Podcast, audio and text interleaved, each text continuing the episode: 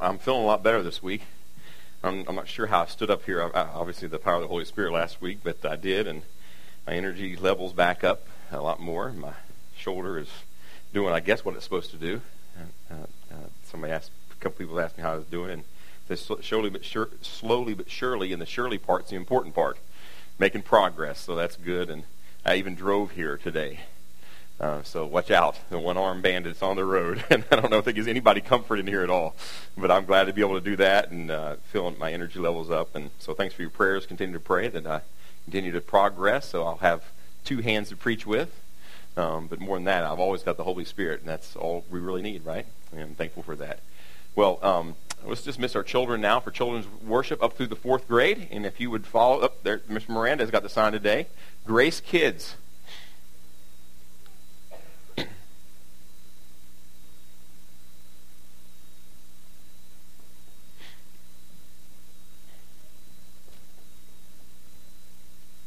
Well, as I mentioned last week, um, our next series now I've settled on our next series, which will begin here in the beginning of the year, probably second second Sunday in January, as far as a book we'll preach through. And if you're visiting with us, that's what we usually do here. We just preach through books, and every once in a while we'll have little breaks and do some different things. We just try to preach consecutively through uh, verse by verse through books of the Bible. So we've been uh, um, a lot in the New Testament recently, so we're going to be going to Habakkuk uh, or Habakkuk, right?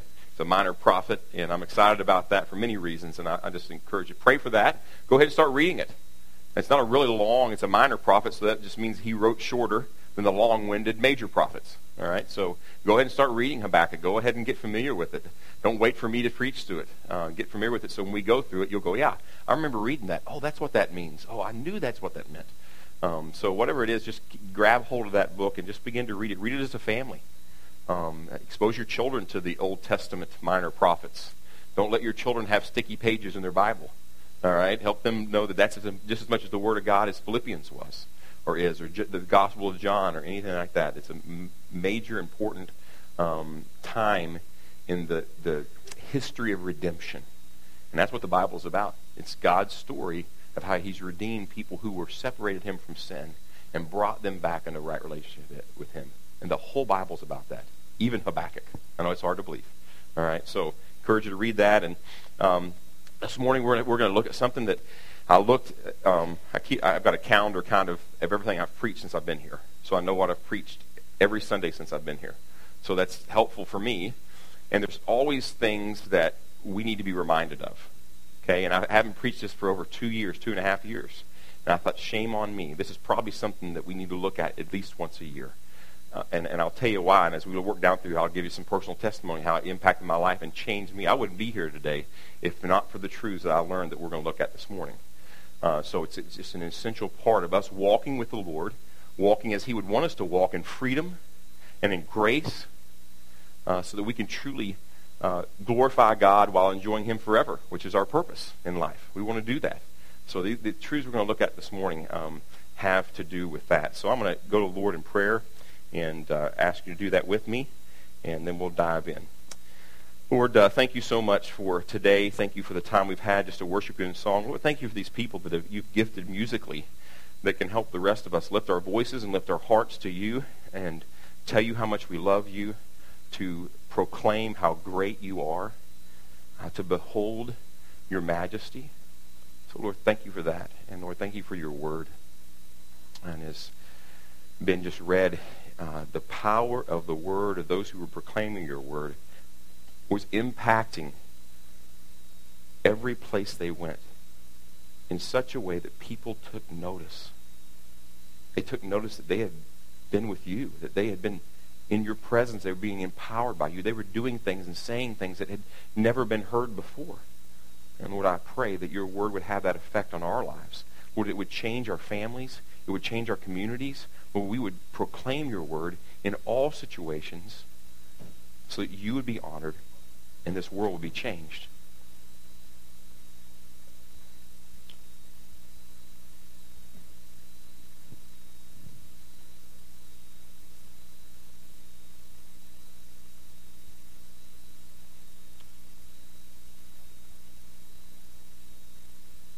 And Lord, we, we pray for Bert. We pray he is not injured. And Lord, I pray it was just a, minor fall and he would be um, uh, well and not be hurt. Uh, Lord, thank you for Bert, our friend. And Lord, help us now as we look at your word. In Jesus' name, amen. You okay, Bert? He's good? Okay. All right. Next time, I'll, I'll just introduce you if you come, when you would come in, if you want me to. All right. I love you, Bert. I'm, I'm, uh, all right. Well, um, thanks for helping out there, guys, too. So, um, well, I'm going to ask you a couple questions here, and I may just just get down here and close so I can ask you. Okay. Kaylin, what is this right here? What would that be called? A driver's license. Okay. Where did Jared go? Oh, Jared. You, you, what, what is this right here? A seminary ID. Okay. All right, let's go over here. Sandy, you know what that is? Passport. Passport, right there. Okay, and in there it's got all these places I've been, like to Russia and Uganda and all that kind of stuff. Here's my visas to get in there. Nice shiny. All right, so passport. All right, driver's license, and a thing here that says this Southern Seminary. Brian McKenzie's got my picture on it. Okay, and that's how I get my discount in the cafeteria. All right, okay, um, when I'm on campus. So. Uh, so what would we call all those three things? They're all what? IDs, okay? Identification. It's supposed to prove our identity, right? All those things. that You, they're supposed to prove our identity. But does it prove our identity? Does it really tell us who we are? Does it really tell other people who we are? All right? How about this? What, what, what do we call it when someone gets hold of our Social Security number or a bank account number or credit card number and begins making purchases in our name. What do we call that? Identity theft, right? We call that identity theft. But is it really identity theft? Did somebody really steal our identity? I would say no. According to what the Bible has to say about who we are, about our identity. Yes, the information is true about me. I mean, that, that that's my social security number. That's my driver's license number. There's my passport number. There's a picture. It's an image of me, right? Those, those things are true, but they're not my identity. Our identity is who we are. It's not what we do. It's not what we have that defines who we are. Yes, um, many people would define identity that way, but that's not what the Bible says. It's not who we are. It's not what we do. It's not what we have. Um, yet we've bought into this. We've bought into the lie that what we do and what we have is who we are. And that's just not true. And I want us to be reminded of that this morning. I don't want it, I want us to, hopefully it's a reminder for you. If it's not, I hope it changed your life like it did mine this morning. Not only that, but, but often people um, will introduce themselves this way. And this proves that we've bought into this whole thing about what we do is who we are, or what we have is who we are. So here we go. I may introduce myself like this I'm Brian McKenzie. I'm a pastor. I'm Jim Brown. I'm an engineer. I'm Brittany Rupley. I'm an athletic trainer. I'm Steve Korn. I teach shop at Clute. I know I'm a, I am a shop teacher at Clute Intermediate. That is not who we are. And yet we buy into that. Even when we introduce ourselves to people, we say, this is who we are. I am not a pastor. That's what I do. That's not who I am. I am not a father. That's what I do. That's not who I am.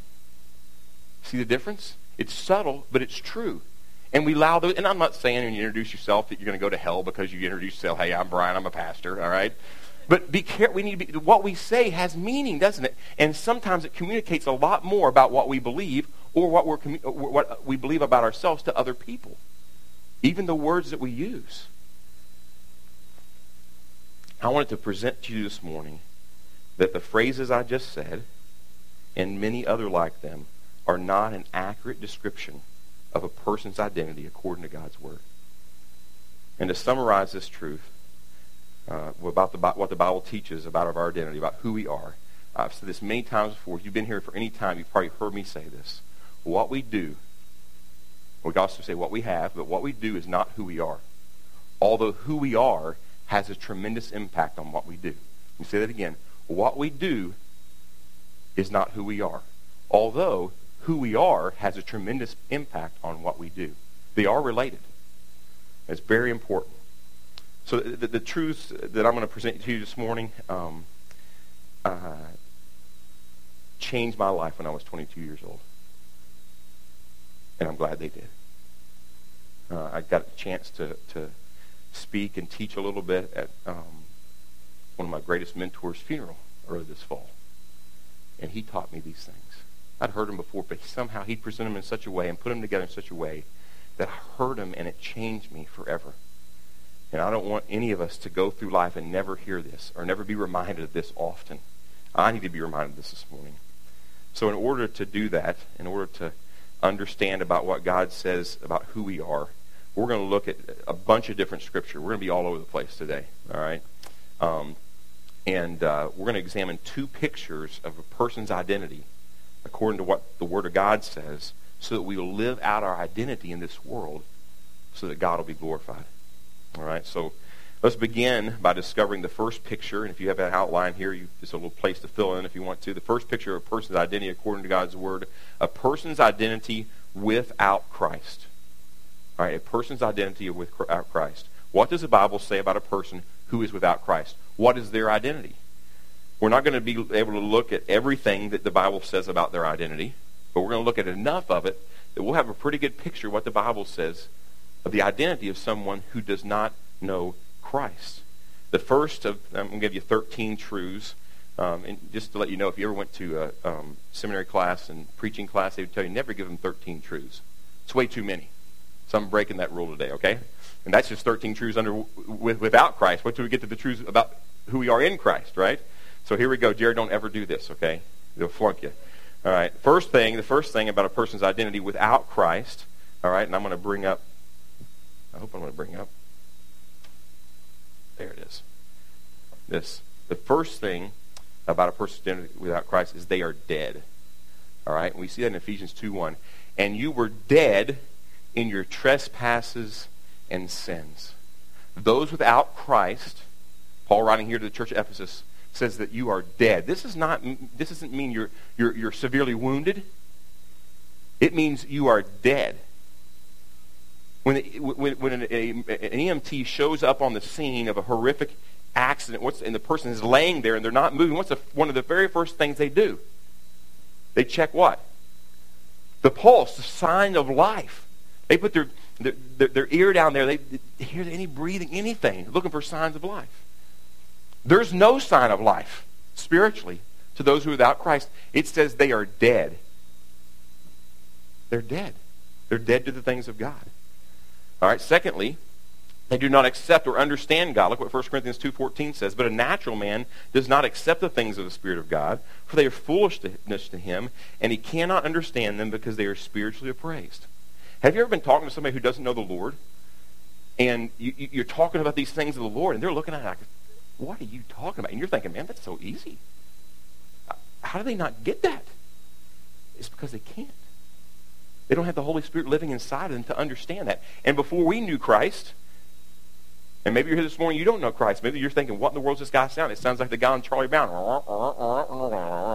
Right? Or the person at the drive-through. Right? You can never understand what they're saying.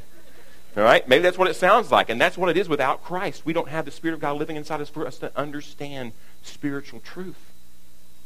So without Christ, they do not accept or understand God.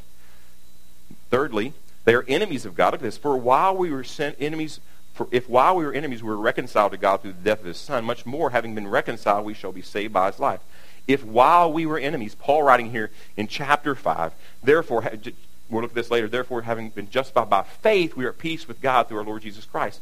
Paul's getting ready to explain what God did to us when he justified us. And here he's looking back and he says, remember when we were enemies of God, we weren't friends. Either we're enemies or we're friends. There's no in between. Now, often people don't know they're enemies of God, but without Christ, a person without Christ, they are enemies of God. Fourthly, they are alienated from God.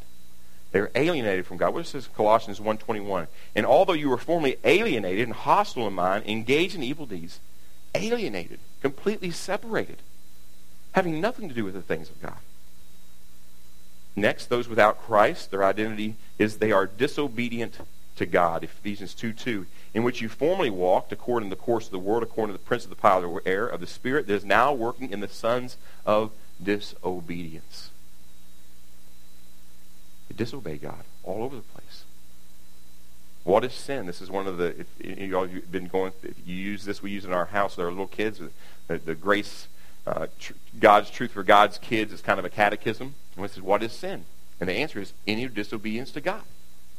And without Christ, that's what we do. We disobey God.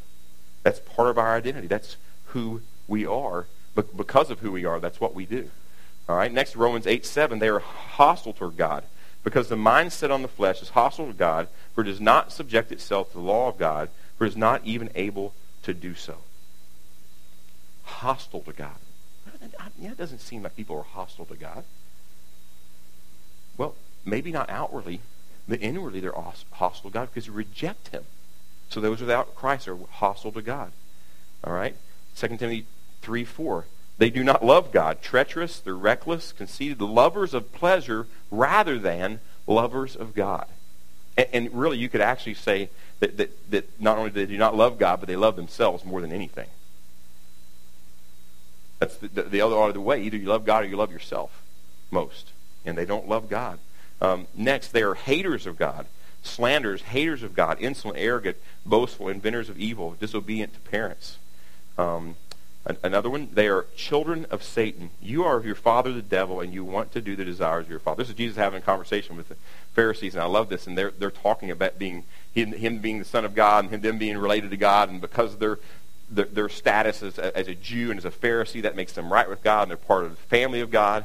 And, and Jesus corrects them, no, you're, you're of your father, the devil. And that's who, before we come to know Christ, that's who our father is. We're, we're not sons of God. We're children of Satan instead. Um, uh, next, they are in darkness. Colossians 1.13, For he rescued us from the domain of darkness and transferred us to the kingdom of his beloved, love, beloved Son. So it's true of those who are without Christ, they are in darkness. Also, it's true of those who are without Christ, they are by nature children of wrath. In Ephesians 2 3, it says, Among them, we too all formerly lived in the lust of our flesh, indulging the desires of the flesh and of the mind, and are nature, by nature children of wrath, even as the rest. Our nature, who we are, our nature without Christ, we are children of wrath. God's wrath rightly rests upon those without Christ because he's a just God. We talked about this last week. He's a just God, and if he's a just God, he must punish sin. If he didn't punish sin, he wouldn't be just. And we could cry out, then God, you aren't perfect. But he is perfect. He must punish sin. So his wrath rightly rests on those without Christ, those who refuse his gift that forgives sin, where he poured out his wrath on his son. All right? Next, they are slaves to sin. Romans 6:20 For when we were slaves of sin, when you were slaves of sin, you were free in regard to righteousness. I mean, you didn't do righteousness because you were slaves to sin. Therefore, based on a person's identity with Christ, not only are they children of wrath, but they're under the wrath of God. This reminds us of this. Let, let no one deceive you with empty words, for because of these things, the wrath of God comes upon the sons of disobedience. Now, we could go on and on, but that's about as depressing as we want to get this morning, right? And that's, that's some hard truth. And there's way more than 13 truths about the identity, what is true about those who without Christ. Those who, who, whose nature has not been renewed.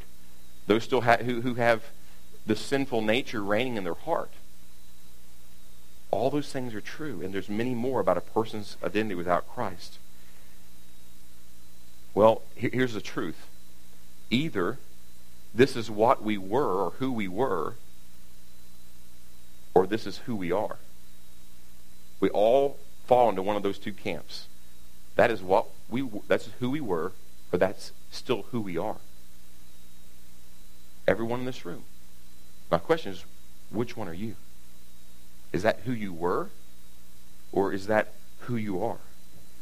Well, if you don't know Christ, if you've never seen your sin in light of the holiness of God and his demand that we perfectly worship him and glorify him and make much of him first and foremost, if, if, if, if you uh, don't understand that, if you've never turned from trusting yourself and turned to him for the forgiveness of your sin to be made right with him, then that's who you are.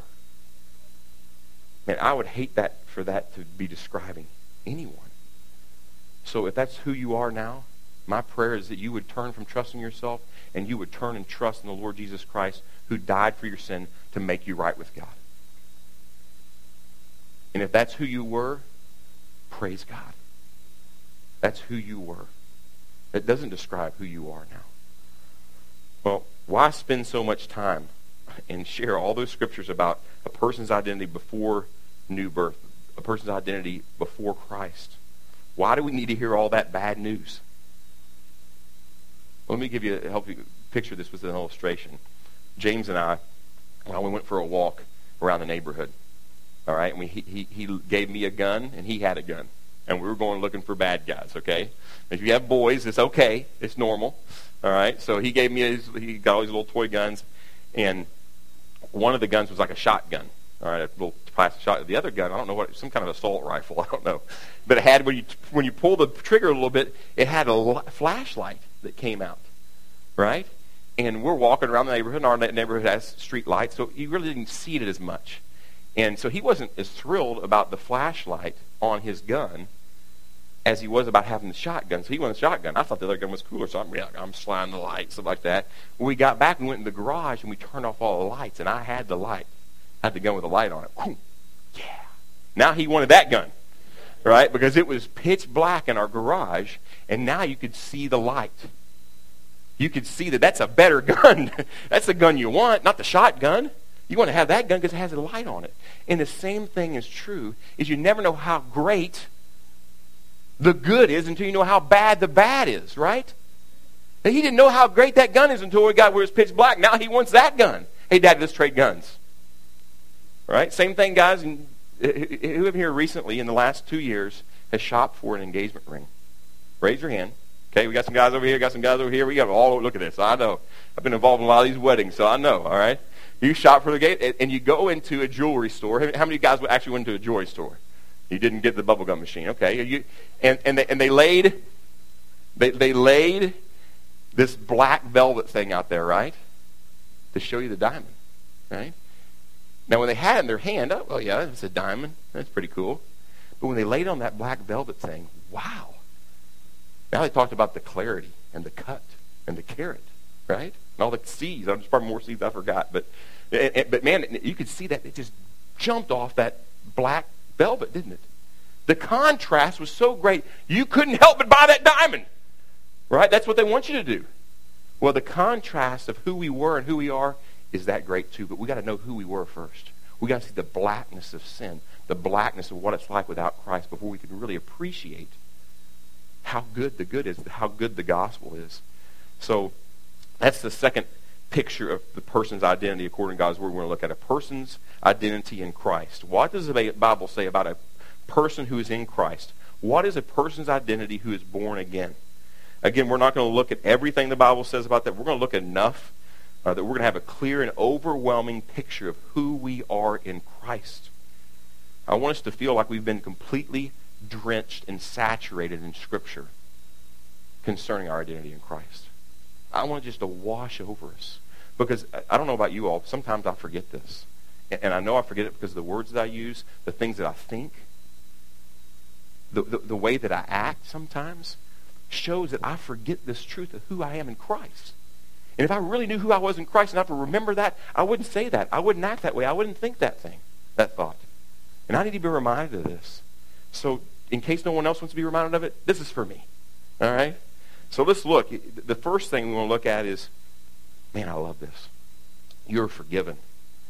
You are forgiven. Colossians 2.13. When you were dead in your transgressions and the uncircumcision of your flesh, he made you alive together with him, having forgiven us all our transgressions.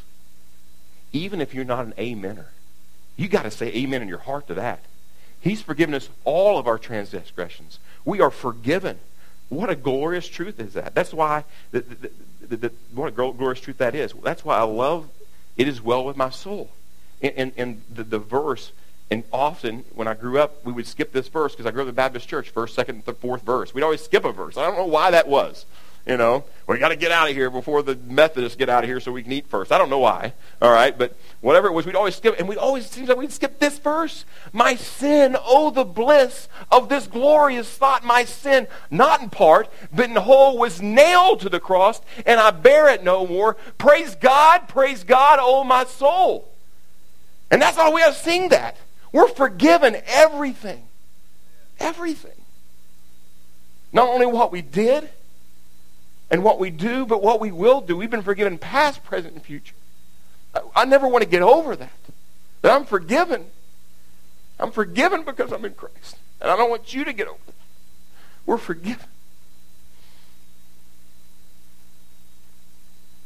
Christ's death was an infinite sacrifice because our sin was infinite, infinitely in the front to God. And I never want to get over the fact that I was forgiven. But I don't want to stop there either. Because that's good. That we've been forgiven in past, present, and future if we're in Christ. And many people stop there. Man, that's glorious. But it gets even better. We can't just stop there. He didn't just bring us back to zero. Please understand it. He didn't just bring us back, okay, you're forgiven, now you're at zero. No, he placed in our account riches untold that are indescribable, unbelievable. It's even better than that. How can you get better than that? You can. And that's why Paul says this in 1 Timothy 1.11 about the gospel. According, listen to this, to the glorious gospel of our blessed God with which I have been entrusted. He calls it the glorious gospel of our blessed God. Why would Paul call it the glorious gospel of our blessed God. What would make him say that? Well, let's look at some of the things that the Scripture teaches about who we are in Christ, a person's identity of Christ. And then I think we'll understand why Paul calls it not just the gospel, but the glorious gospel of our blessed God. First thing, you're a new creation. 2 Corinthians 5.17, Therefore, if anyone is in Christ, he is a new creature. The old things passed away. Behold, all things become new. We're a new creature or a new creation, your scripture, your scripture may say, your translation. We're brand new. And along with that, we're a new creation. Look at this. Romans 6, 6 says this. Knowing this, that our old self was crucified with him in order that our body of sin might be done away with, so that we would no longer be slaves to sin. Knowing this, Paul writes in Romans 6, our old self was crucified. Let me just ask you, Jesus, did Jesus really die on the cross? Or he's just wounded really bad. He died. Uh, now, don't miss this. Our old self died just like Jesus died. It died. We're not the old person we used to be. And we got to know that. Because if we think we're the old person we used to be, we'll live like the old person we were. But we're not the old person. We're brand new. We're a new creation. And this is a fulfillment of many passages in the Old Testament that speak about the new covenant. Look at this. In Ezekiel 36, 26. Moreover, I will give you a new heart and put a new spirit within you, and I will remove the heart of stone from your flesh and give you a heart of flesh. We get a brand new heart. We don't have two hearts. We got one. And we got a new one. We got a new heart. A brand new heart because of what Christ did for us. And if we're in Christ, we have a new heart that has new desires, has a new power, a new passion to know Christ. Are, are we perfect? Do we sin? You bet we do.